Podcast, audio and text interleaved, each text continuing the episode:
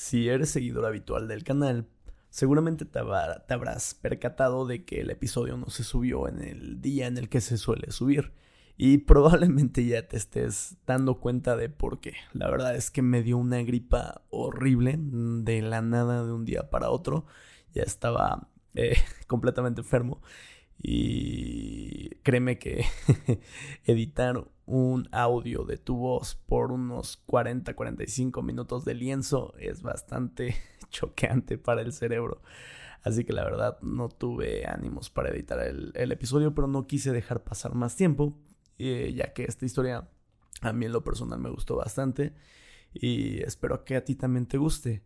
Eh, disculpa que no te dé el, habitual muy buenas con la voz enérgica, pero la verdad es que apenas y tengo voz el día de hoy.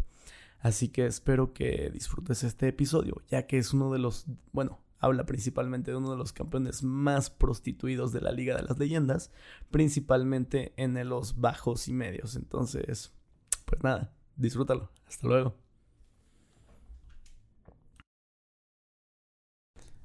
El arco y el kunai. El aire del sur de Shoshan estaba lleno de magia pura. El poder mítico inundaba todo el territorio brotaba a través de los árboles iridiscentes cuyas hojas magenta, índigo, celeste y ámbar crecían hacia el cielo y se abrían como abanicos en manos de danzantes. Escondida entre las coloridas copas de los árboles, apenas era perceptible un atisbo de pálida piel, la cual se camuflajeaba en medio del entretejido de las ramas. Llegará en cualquier momento, susurró Fey. Una niña de doce veranos, Después emitió un sonido muy agudo, similar al gorgoteo de un gorrión. De inmediato, el canto de ave fue respondido por los otros, reverberando a través del follaje. Era una imitación perfecta realizada por cuerdas vocales humanas que aún no alcanzaban la adultez. Faye supo que todos estaban en sus puestos. Los adultos no habían aprobado esta cacería, pero era importante. Si los neófitos lograban atrapar al jabalí plateado, no solo saciarían su hambre durante días, sino que también los acólitos King Kou les encomendarían misiones verdaderas. No más recoger ciruelas ni llevar agua, pensó Fei. La orden necesita de nuestra fuerza también, porque los neófitos son el futuro. Y el pasado era oscuro. Los invasores extranjeros llevaban varias temporadas arrasando con Jonie, y eso solo era el comienzo de los problemas de los Kou. Hace unas cuantas lunas, el gran maestro Kushu pereció. Fue brutalmente asesinado por Seth, un antiguo miembro de la orden. Después de ello, los súbditos de Seth expulsaron a los Kou de su base principal, el templo de Tanjul. Muchos de los que sobrevivieron a ese ataque perdieron la fe en la orden y abandonaron a los Kou. Los adultos necesitaban esperanza, Faye se las devolvería. Hizo a un lado sus fantasías. Escuchó un crujido entre los árboles. Las hojas comenzaron a caer y, en cuestión de segundos, un jabalí gigantesco saltó chillando de entre los troncos, con los ojos bien abiertos. Su pelaje ondeaba con un brillo resplandeciente, una señal de que acababa de emerger del reino espiritual. Confiada en que su plan funcionaría, siempre y cuando todos siguieran sus instrucciones, Fey alistó su arco y flecha al ver que el jabalí estaba a su alcance. Una neófita saltó de la copa de un árbol y quedó suspendida de una enredadera atada alrededor de uno de sus pies. Bloqueó el camino del jabalí mientras sacudía una larga lanza de madera y conjuraba un modesto viento mágico.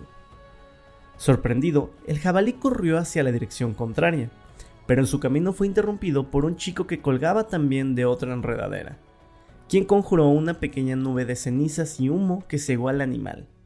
Su lanza rasguñó el cuero del jabalí y lo hizo gruñir. Uno por uno, los neófitos descendieron de las copas de los árboles. Su agilidad, precisión y su intenso propósito para cazar daban en cuenta de un verdadero espíritu guerrero. A pesar de ello, el mayor del grupo no pasaba de los trece veranos. Somos los neófitos de los Kinkou, pensó Fei, orgullosa. Los chicos que colgaban de las enredaderas bloquearon la ruta de escape del jabalí, excepto por una pequeña abertura que apuntaba hacia la parte más estrecha de un minúsculo desfiladero. en línea recta hacia el sitio en el que estaba Faye. Ella estaba a cargo de matarlo. Hicieron un buen trabajo, y ahora me toca a mí. Faye tragó saliva con fuerza. Mientras colgaba al revés, extrajo su arco y colocó la flecha en su lugar. Concéntrate. La flecha no busca cortar ni rasguñar, sino matar en un solo intento. Alineó la brillante punta de flecha con el ojo de jabalí que corría hacia ella. Como si pudiera percibir el propósito de Faye, la enredadera que la sujetaba por la cintura se movió suavemente, permitiendo que su puntería permaneciera firme. Faye vació su mente y dejó que su instinto tomara el control. Cuando tuviera la certeza de que el jabalí era suyo, dispararía la... ¡G! Una pequeña sombra emergió del lado del desfiladero, chillando mientras aterrizaba sobre la espalda del jabalí. Aterrorizado, el animal se balanceó de un lado a otro y se precipitó hacia la dirección contraria.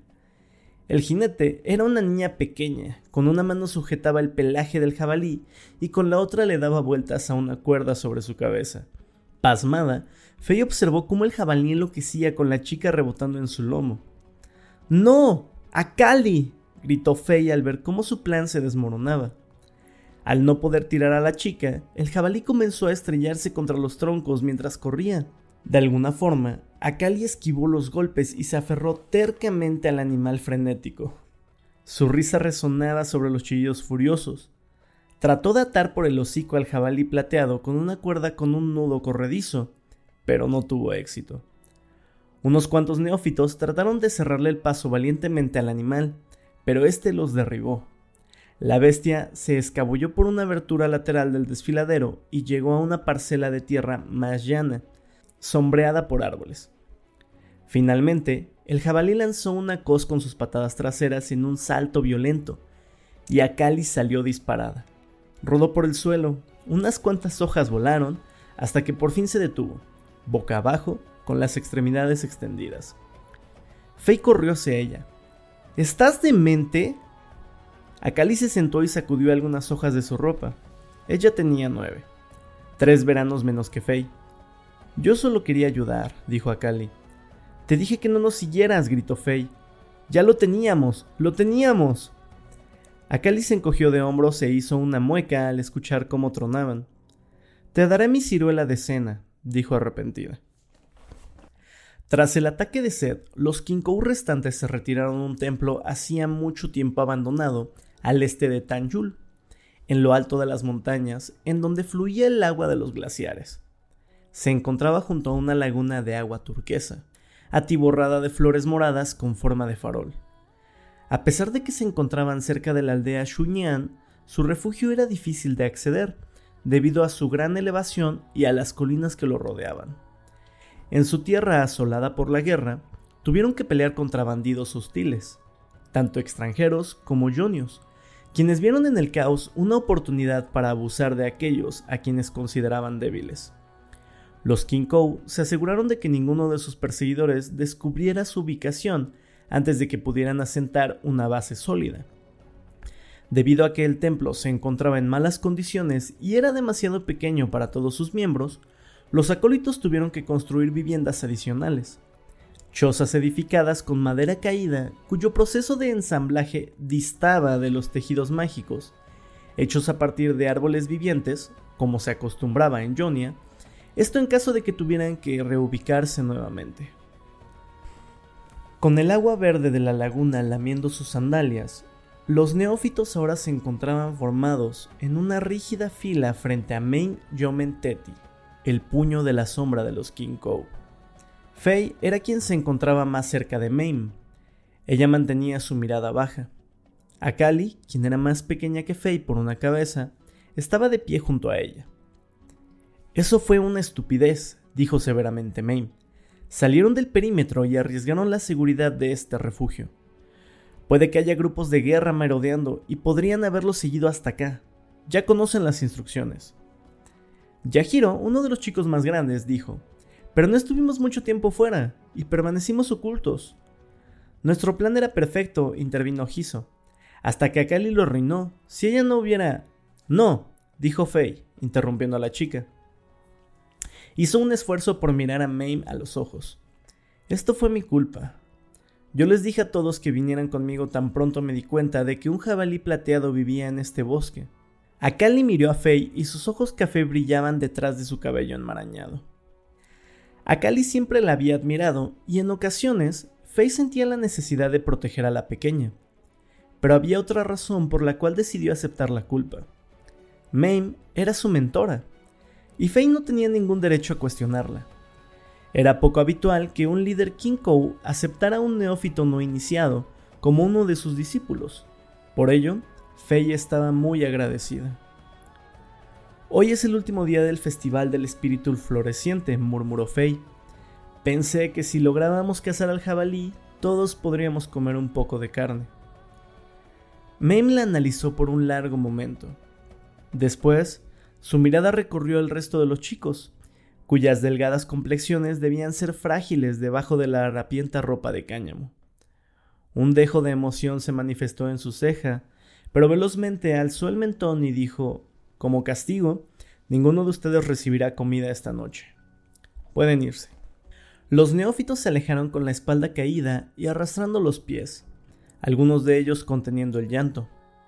Faye se mordió el labio y estaba por irse cuando Mame la detuvo.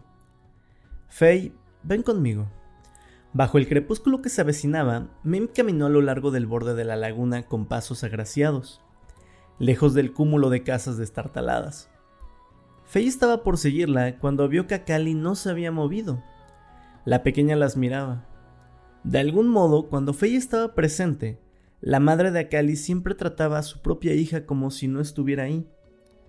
Faye se sintió ligeramente culpable, pero se dio la vuelta y corrió hacia Mame. Mientras ambas caminaban en silencio, Faye vio cómo las flores con forma de farol flotaban en la laguna. Las flores moradas tenían cinco pétalos que formaban una boca a través de la cual exhalaban vapores de diferentes tonalidades. Sus largas hojas les permitían flotar sobre la superficie del agua y sus raíces estaban palmeadas con lo cual podían ir a la deriva en la laguna, reunirse y después dispersarse. Algunos afirmaban que las flores con forma de farol eran plantas, otros aseveraban que eran animales. Faye pensaba que eran ambos. Entiendo lo que quisiste hacer, dijo Mame en un tono que solo utilizaba cuando estaba a solas con Faye, cargado de paciencia y abrumado debido a la expectativa. Pero no tienes nada que demostrar. Estábamos ansiosos por demostrar nuestra valía y también tenemos hambre. Faye intentó sonar respetuosa. Los demás actuaron disciplinadamente, acorde a nuestro entrenamiento. Trabajamos muy bien como equipo. Excepto a Cali, pensó Faye, pero ella es la menor. No me refiero a eso, dijo Mame. El jabalí plateado no es un animal cuya carne debamos consumir. Su muerte hubiera provocado más daño que bienestar. Pero pensé que teníamos permitido cazarlo, dijo Faye. Ya no más. Mame condujo a Faye al costado más alejado de la laguna, en donde el nivel de agua era poco profundo y dejaba ver algunas piedritas perladas. Ataviada con un vestido ondeante y sedoso, Mame se movía con elegancia. Alrededor de sus brazos y piernas tenía capas de vendajes, con algunos kunai colgando de su cintura. Ante los ojos de Faye, Mame era un verdadero ejemplo a seguir. Gracil, letal. Shen, el hijo del maestro Kusho, ahora era el líder de la orden, pero no se le comparaba. Un jabalí plateado tiene vínculos con el reino espiritual, continuó Mame. Eso quiere decir que su existencia nace de una conexión entre los dos mundos. Es una criatura mágica. Muchas criaturas de Arjonia lo son, respondió Faye. Sí, pero el ciclo del depredador y su presa se ha roto. Estamos descendiendo del caos. Por culpa de Noxus. Ella pronunció el nombre de los invasores extranjeros como si fuera una maldición. Esta guerra está acabando con Jonia. Los ejércitos están cazando animales hasta casi extinguirlos y talando los árboles en los bosques místicos, y el reino espiritual está tambaleándose, dijo Mame mientras ambas se acercaban a una pendiente rocosa. Las energías mágicas se tornaron infames y las tierras originarias están cambiando de tonalidad. Todos están tratando de encontrar su lugar en este mundo que gira fuera de control. Eso lo consiguen a través del asesinato. La mayoría de las veces a ciegas. La violencia de la guerra ya está causando un daño involuntario, lo cual da como resultado una gran perturbación en el equilibrio que existe entre el reino material y el reino espiritual. Faye estaba conmocionada. Si hubiera matado a aquel jabalí, habría herido el equilibrio, aquel que los Kinkou estamos destinados a proteger. Maestra May, ¿cómo podemos restaurar el equilibrio con el reino espiritual? ¿Podemos regresar al estado anterior si todos los invasores noxianos mueren? Ya no es tan simple como eso. Atravesaron una zona de niebla a la deriva, obra de las flores de farol. El aire era húmedo y fresco. La laja de piedra bajo sus pies era resbalosa y ligeramente curva, como si estuvieran caminando entre un par de labios enormes. Faye pudo distinguir una roca protuberante a un lado, la cual se asemejaba a una nariz. Y, más allá, pliegues resquebrajados que podían ser párpados semiabiertos de cuyas fisuras chorreaban pequeñas cascadas. Estamos caminando sobre un rostro, pensó Faye. Parecían ser los restos de una estatua gigante de una era antigua, perdida en el tiempo, aunque nadie podía saberlo con certeza, puesto que el agua había erosionado todos sus lados y el musgo rojo recubría sus costados iluminados por el sol. Estaba oscureciendo. Llegaron a una pendiente y comenzaron el ascenso. La magia y la vida son parte de la misma corriente que conecta ambos reinos, dijo Mame. Fei declamó la enseñanza de los Kou. El reino material y el reino espiritual son dos lados de una misma hoja, la cual creció en la misma rama y con la que comparte las mismas raíces. Sí, uno no florece sin el otro, y si uno de ellos se ensombrece, el otro comienza a languidecer, dijo Mame.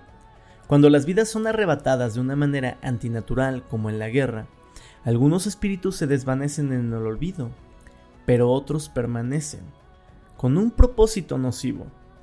Mientras más ocurre esto, más se contamina el reino espiritual. Por ende, esto genera una reacción violenta que afecta a todas las formas de vida del reino material. Un círculo vicioso. La mención de la contaminación espiritual le recordó a Faye algo extraño. Maestra Mame, cuando vimos por primera vez al jabalí plateado, justo cuando acababa de abandonar el reino espiritual, se veía perturbado. Mame se detuvo en seco y la volteó a ver. Como si estuviera huyendo de algo, añadió Faye.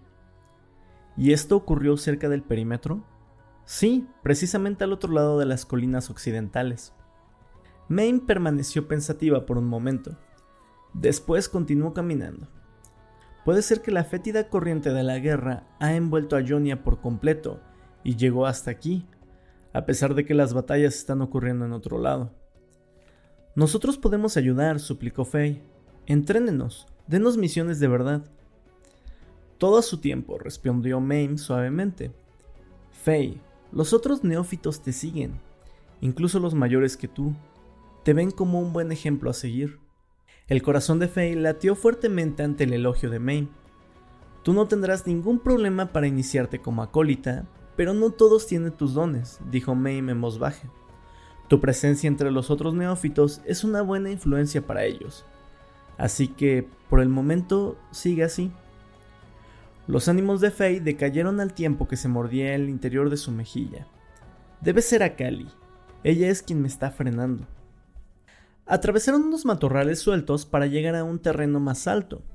La paciencia es una virtud, pero también es una habilidad que requiere afilarse tanto como la punta de una flecha, especialmente para alguien que supera a los demás.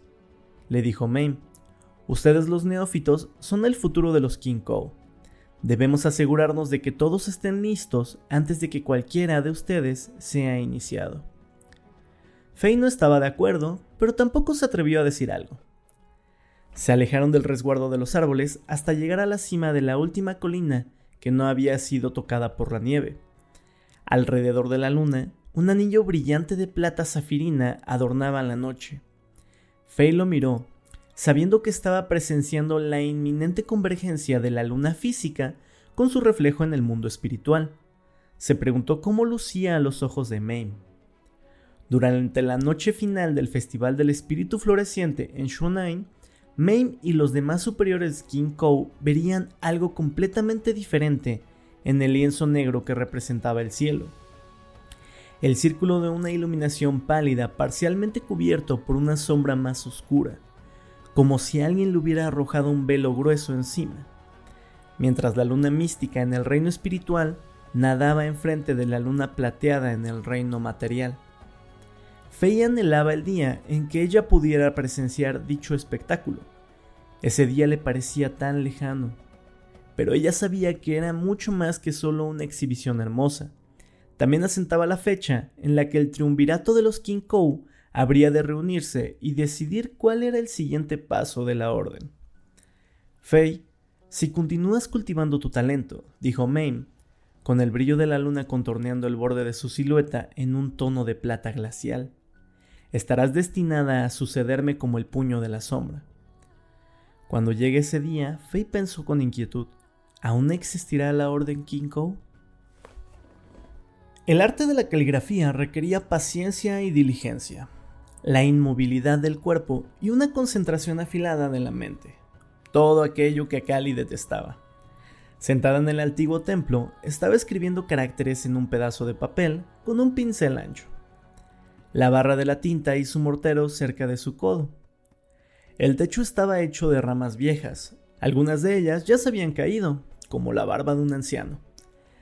Las lumiflores, pequeñas plantas luminosas que los acólitos cultivaron, colgaban de algunas sogas amarradas a los muros del templo, proporcionándole a Kali la luz necesaria para su clase nocturna. El instructor de los acólitos estaba sentado de manera distraída a un costado con un pergamino en su regazo, conteniendo un bostezo. Esto es tan fácil como comer pudín de arroz, pensó Akali. Mi madre estará contenta si lo hago bien. Sin embargo, mientras más miraba uno de los caracteres que terminaba con una pincelada curva, más pensaba que se parecía a un bigote. Hipnotizada, Akali no pudo evitar añadir unos cuantos trazos más con la punta afilada de su pincel. El carácter se convirtió en un rostro sonriente y bigotudo. Akali estaba por explotar de la risa, pero rápidamente tapó su boca con sus manos, manchándose la mejilla.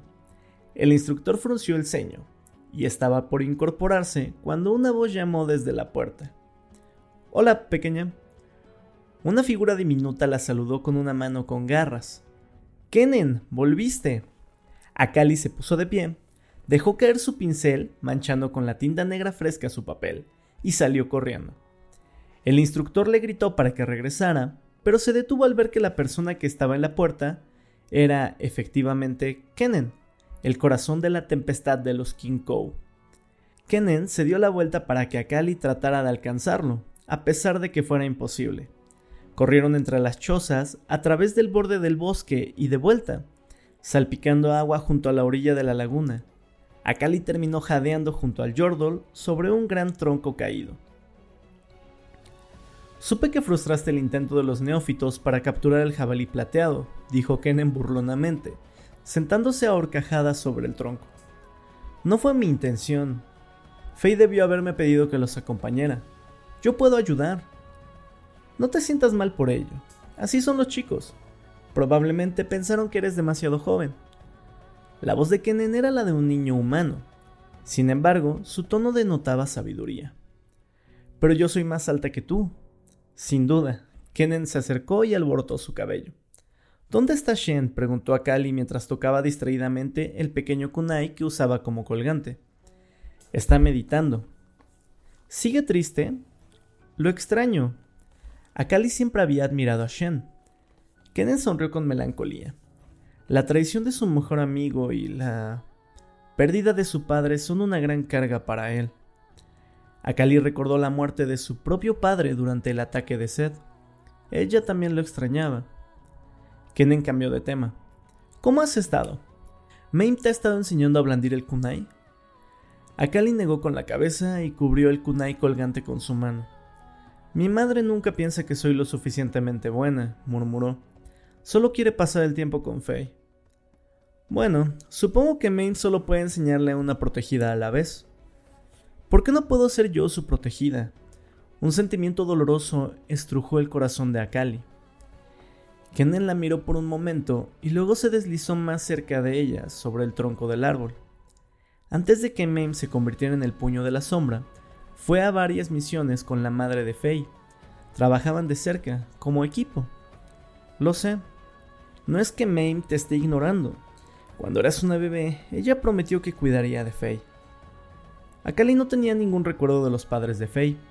Ambos eran acólitos superiores que murieron hacía ya mucho tiempo.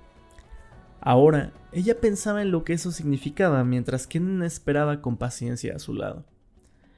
Si perder a su padre la había entristecido, Faye debió haber soportado un dolor doble a lo largo de muchas temporadas. La ira de Akali se sosegó y sintió una emoción que no pudo comprender. Sintió un nudo en el pecho. Todos habían perdido demasiado. Este refugio junto al templo de la laguna era el único que tenían. El Jordal saltó frente a ella sorprendiéndola. Oye, todo va a estar bien. Kennen tomó el rostro de Akali entre sus manos. Estás creciendo rápido y puedes correr más rápido que todos los neófitos. Tu madre se dará cuenta algún día. Él frotó su nariz contra la de ella y la hizo reír. Después, Kennen dio una ágil voltereta y se apartó de ella. Tengo que ir a una reunión, dijo. Regresa y termina con tu lección de caligrafía, ¿de acuerdo? Unas nubes bajas se desplazaban más allá de la cima de la montaña, en donde las cumbres de basalto cobijaban a un glaciar. La superficie del glaciar estaba hundida en un cráter colosal. Faye imaginaba que lo había provocado el puñetazo de un gigante. Ahí, ella vio como Mamie y Kennen se encontraban frente a frente, en una fisura que cortaba el cráter en dos. Dada la victoria de Jonia en el Placidium de Nabori, mencionó Mame, comienza a vislumbrarse el momento crítico en esta guerra contra Noxus. Sus brazos estaban cruzados sobre su pecho, su guadaña fantasmal atada a su espalda. Las acciones de muchos están perturbando el equilibrio sagrado, noxianos y jonios. Los Kinkou deben estar ahí para refrenarlos, mientras Jonia tenga la ventaja. Como puño de la sombra, Main representaba podar el árbol, la eliminación del desequilibrio entre el reino material y el reino espiritual. Apenas estamos recobrando nuestra posición. ¿Y quieres que ya nos volquemos de lleno a la batalla? Dijo el diminuto Yordle. Pelear para defender nuestro deber como guardianes del equilibrio es el camino a seguir para volver a ponernos de pie, respondió Maine. El momento está a nuestro alcance. Kennen la miró con incredulidad. Él era el corazón de la tempestad, y su tarea consistía en dar la vuelta al sol. Cualquier acuerdo al que llegaran aquí, él tendría que comunicárselo a todos los miembros King Kou que se encontraban a lo largo de Jonia. Faye estaba a una distancia considerable de ellos. Los observaba con respeto y trataba de no estremecerse en la cima helada. Mame la llevaba a las reuniones importantes como parte de su entrenamiento. Los labios de Faye no dejaban de temblar. Imaginaba que se habían tornado morados. No comprendía cómo todos los demás ignoraban el frío penetrante. Tampoco lograba entender la diferencia que existía en el comportamiento de Mame. Cuando se trataba de su protegida, Mame solía instar al recato, pero cuando se trataba de sus iguales, los presionaba para que actuaran. Será mejor que no participemos aún, dijo Kennen. La situación es complicada. Hay soldados noxianos bajo amenaza, defensores jonios que tan solo ayer eran enemigos acérrimos, batallas con alianzas inciertas y espías por todos lados. Lo vi con mis propios ojos. ¿Fuiste al Placidium sin ser visto? ¿Acaso pensaste que perdí mi talento? Kennen sonrió y un relámpago crepitó en sus ojos y garras. Después, su tono de voz se tornó sombrío. Mientras recorría el camino de regreso, me enteré de que algunos miembros de una facción de la Hermandad Nabori se dirigían hacia acá, sin propósitos pacíficos. Se marcaron a sí mismos con tatuajes de tigre. Maine frunció el ceño. ¿Qué están haciendo? Van de una aldea a otra secuestrando a los jóvenes y aptos, respondió Kennen. hacen uso de la violencia contra cualquiera que se rehúse. De esa forma pueden reabastecer sus filas contra los invasores noxianos. Exactamente. La oscuridad de la guerra se ha expandido por toda Jonia de maneras nunca antes vistas, dijo Kennen. Antes de que nos demos cuenta, llamará a nuestra puerta. Debemos elegir nuestras batallas con cuidado. Maim negó con la cabeza. La invasión noxiana en Jonia es la raíz del desequilibrio, las muertes en aumento, el motivo por el cual el reino espiritual está perturbado. Si vamos a sostener nuestro papel como guardianes de la misión de los King Kou, debemos ir a Nabori. No debemos actuar apresuradamente. Lo dice quien acaba de escabullirse al terreno del enemigo. Lo hice para que ninguno de ustedes tuviera que hacerlo, increpó Kennen. Por un momento, el aire que había entre ambos pareció congelarse. Fei contuvo la respiración imperturbable. Una vez que el momento pasó, Maine miró hacia un costado. ¿El ojo del crepúsculo tendrá algo que decir al respecto? Y ahí, a unas cuantas zancadas cuesta arriba, sentada sobre un pilar de piedra, estaba una figura silenciosa. Vestía una prenda de mangas cortas, fajada en unos pantalones curtidos. Amarrados a su torso y extremidades llevaba vendajes de seda, placas de cuero y bandas metálicas. Portaba en su espalda dos espadas cruzadas, una de acero y otra arcana. No llevaba puesta su máscara habitual, pero sus facciones permanecían escondidas a la sombra de su capucha, protegidas de la luna. Shen, pensó Fei con tristeza, nuestro líder, siempre indeciso. Es cierto que el equilibrio está siendo lastimado por la violencia de la guerra, la cual también es alimentada por los Yonios, dijo Shen con voz ronca sin obviar a Sed y a su orden. Precisamente, debemos combatirlos, insistió May. No obstante, Shen alzó ligeramente su cabeza encapuchada. A pesar de que todo mi instinto me indica que debemos encauzar toda nuestra fuerza en contra de Sed y los suyos, me doy cuenta de que no puedo ser imparcial. Temo que... Dudo por un momento. Aquellos que cooperan alrededor de Sed cooperan con el equilibrio en sus propios términos combatiendo a los invasores que están devastando Jonia. Debemos pensar en este asunto mejor. Kennen se encogió de hombros. Como dije, son tiempos complicados. Necesito distanciarme de mis emociones para que pueda tomar una decisión libre de prejuicios, concluyó Shen. Fei vio como Mame largaba una expresión blanquecina y neblinosa mientras suspiraba. Nuestra orden necesita un ojo del crepúsculo que lidere, dijo Mame con remordimiento. Si es que Shen se ofendió, no mostró ninguna emoción al respecto. Después de todo, él llevaba muy poco tiempo fungiendo como líder de los King Kou, mientras que Mame había sido parte del triunvirato desde incontables temporadas. Si el maestro Kusho estuviera vivo, estaría muy avergonzado de nosotros. Fei miró hacia arriba, tratando de distraerse del frío. Además de unas cuantas volutas de nubes, el cielo brillaba con estrellas. En ese momento, Fei se percató de algo. La labor de Shen como ojo del crepúsculo, observar las estrellas, significaba una postura neutral, una práctica que lo informaría exhaustivamente antes de tomar cualquier decisión. Todos los acólitos Kinkao debían estudiar tres disciplinas antes de elegir una de ellas como su camino. Observar las estrellas, dar la vuelta al sol y podar el árbol. Las tres tenían áreas que se sobreponían. Su existencia individual carecía de sentido sin un vínculo con las otras dos. Para Fei estaba claro que al debatir el futuro de los King Kou, cada miembro del triunvirato seguiría su papel correspondiente. Kennen se mostraba preocupado por transmitir las decisiones equivocadas. Main insistía en actuar para hacerle frente al desequilibrio y Shen el trabajo más sencillo, ¿no es así? Solo observarlo todo y no hacer nada. Observar las estrellas. En efecto, pasó el tiempo y Shen no volvió a pronunciar palabra alguna. Solo estaba sentado ahí, con la cabeza baja, como si su mente no estuviera presente. Por la manera en la que discutían los asuntos del día, Fei sintió que esta reunión de la triada había perdido todo su propósito. Después de que Shen se marchó, el resto comenzó a caminar colina abajo. Comprendo a Shen. Ambos perdimos a nuestros seres queridos durante el ataque de Seth, dijo Mame. Pero estos momentos exigen un liderazgo mucho más firme.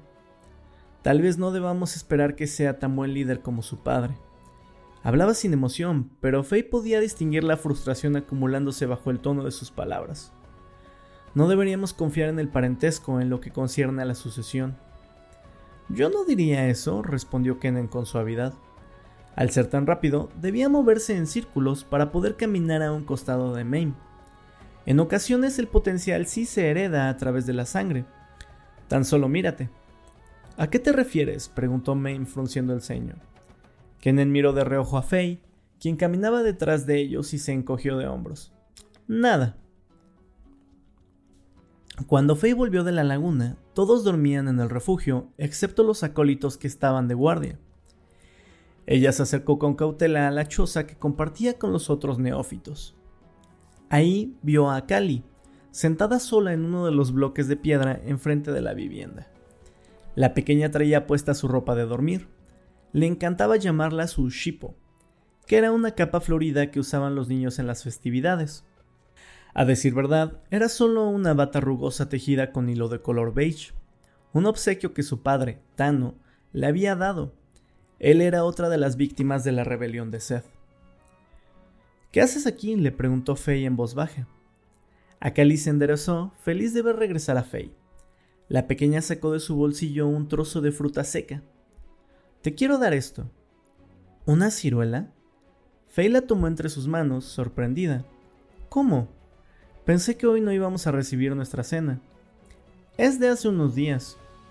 Los ojos de Faye se ensancharon. ¿Has estado almacenando comida? Akali se encogió de hombros en expresión culpable, pero no dijo nada. Sus hombros temblaban. Tiene miedo, se dio cuenta Faye mientras miraba la fruta seca. ¿Por qué? Quiero guardar un poco de comida, respondió Akali. Tal vez la necesitemos algún día. Ya sabes, en caso de que regrese la gente mala. Tiene miedo de que los enemigos aparezcan en cualquier momento y tengamos que huir sin llevar comida. No quiero que nada separe nuestra familia, dijo Akali. No quiero que perdamos a nadie más. Las lágrimas se agolparon a los ojos de Faye, pero se mantuvo firme para no derramarlas. Ella perdió a sus padres en las misiones de la Orden hace mucho tiempo, y juró que no lloraría nunca más después de incontables noches de llanto. Pero sentía lástima por Akali de alguna manera, era como si fueran hermanas, puesto que la madre de Akali pasaba mucho más tiempo con Faye que con su propia hija. Faye mordió la mitad de la ciruela y le devolvió el resto. Come esto. Una rabia desconocida para Faye comenzó a hervir dentro de ella. No comprendía por qué había pasado todo esto. Si la Orden King Kou desempeñaba un papel tan importante para Jonia, tal y como afirmaban las enseñanzas, ¿Por qué tenían que sufrir de esta forma? Vete a dormir. Alborotó el cabello de Akali y le dio un gran abrazo, sin dejar que se le escapara ni una lágrima.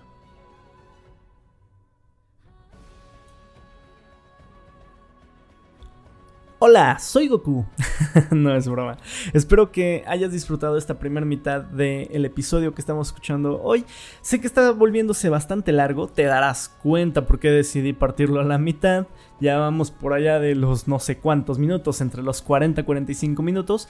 Así que por obvias razones vamos a partirlo a la mitad. La segunda parte se pone mucho más interesante, tal vez eh, emocionante diría yo. Pero es una de esas historias bastante lindas donde nos platican un poco sobre los orígenes de un campeón, de cómo fue que sus eh, ideales y su personalidad se forjan para el futuro. Y siempre es interesante ver partes de la historia que a lo mejor no, tenemos tan claras. Siempre vemos a los campeones luchando en sus mejores batallas y tal. Pero ver esta lucha interna eh, de Shen teniendo que pasar por la muerte de su padre, de Akali pasando por la muerte del suyo también y ver cómo su madre no está presente con ella nos muestran por qué, el porqué de sus personalidades y de por qué terminan siendo como son en el futuro.